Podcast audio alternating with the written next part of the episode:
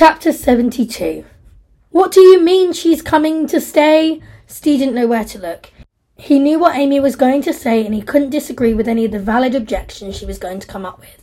Dad, before I leave here and go back to Mum's, I think it's time you told me two things, in any order. Firstly, what does the word rehabilitation mean to you? And secondly, who the fuck is Isla? Amy would need some convincing that this was the best rehabilitation Steve could ask for. She didn't feel it was unreasonable to be concerned by the unexpected change of pace in her dad's lifestyle, but she had a right to know more. What was inside his soul? Steve couldn't justify not opening up any longer. Amy was his absolute world, and she deserved answers. Moreover, he wanted to tell her, My darling girl, I love you so much, and being a father has been the most important thing in the world to me. You were the reason I held on to my sanity after New York because being your dad is the best and most wonderful thing I've ever done. And since then, I've tried to keep making the right decisions and doing whatever it took to firstly keep our family together, and since I failed to do that, to keep you front and center of every subsequent decision. I know that, Dad. You've been amazing, but where does this come into it? Did you have an affair? Steve didn't answer her question. He needed time to think. No, that's not me. In fact, it's quite the reverse. When Ida and I met, your mum and I weren't even together. But the idea of not being the best dad I could be when you were born meant I made an agreement with myself that I had to do whatever I could to make sure we stayed together. I thought that it would be the best thing for you, and looking back, I still think that it was a good decision to make. Maybe it wasn't, but I stand by my choice. I figured all this out, Dad. This isn't news, but what has this got to do with Isla? Once again, who is she? Steve explained how they had met and they'd spent time together and what had happened in New York and how the tragedy of 9 11 had destroyed their relationship, which had taken on such a significant role in his heart. Although their contact over 23 years covered a handful of meetings with nothing since September 2001, there was a significance, a longing. It was unfulfilled and regretful, but Isla was the woman who was there when he was alone, desperately struggling with the haunting images of the crash, the dust, the smoke, the explosion, and the bodies that he saw fall. The dust covered ghost like faces wandering the streets of lower Manhattan for eternity haunted him. The pain never left him, and Isla was at the heart of it. Remembering that he needed convalescence, Steve lay on the sofa that was baked in the warm afternoon sun. Amy saw him drifting off and moved out of view so he could rest. Isla would call when she got there, so she lifted her dad's phone off the coffee table and put it in her pocket.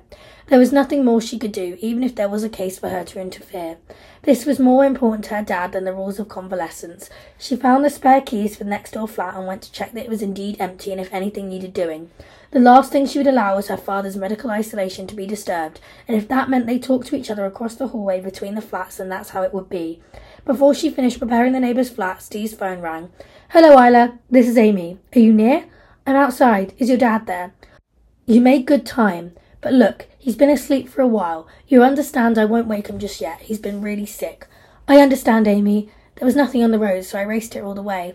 I'll take a walk for a while. Don't be silly, Isla. I'll come down and let you in. Amy wanted to meet Isla. She was the most important thing in Steve's world. Isla felt no hostility from Amy, but she didn't detect any warmth either. She had no idea what Steve had told his daughter about her, if anything at all. Having let Isla into the building, the woman walked upstairs, neither of them overly motivated to break the familiar silence that continued to envelop the country. While they were eager for this initial meeting to be pleasant, it was going to be awkward, and secretly both were eager for Steve to quickly wake up. Amy showed Isla into the neighbour's flat, and they sat on the opposite chairs, conscious of the distancing requirements that they had already broken. Dad said you, how did he put it again, shared time a while back? Yes, something like that.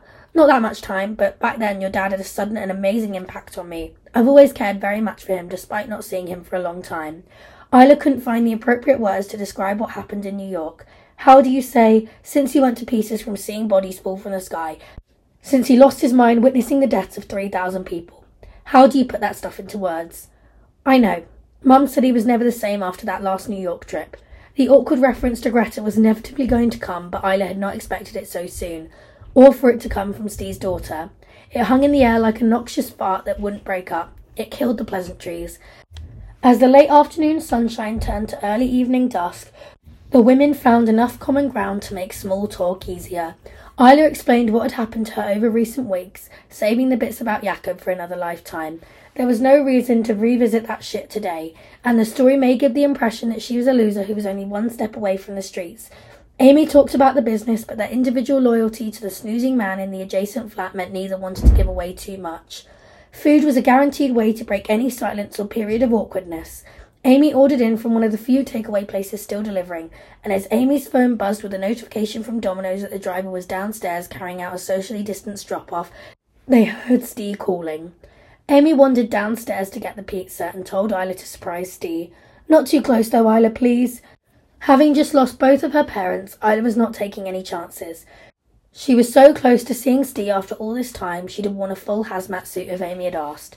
As she quietly opened the door, she looked around the spacious room which overlooked Southsea Common, recognizing the room from the article.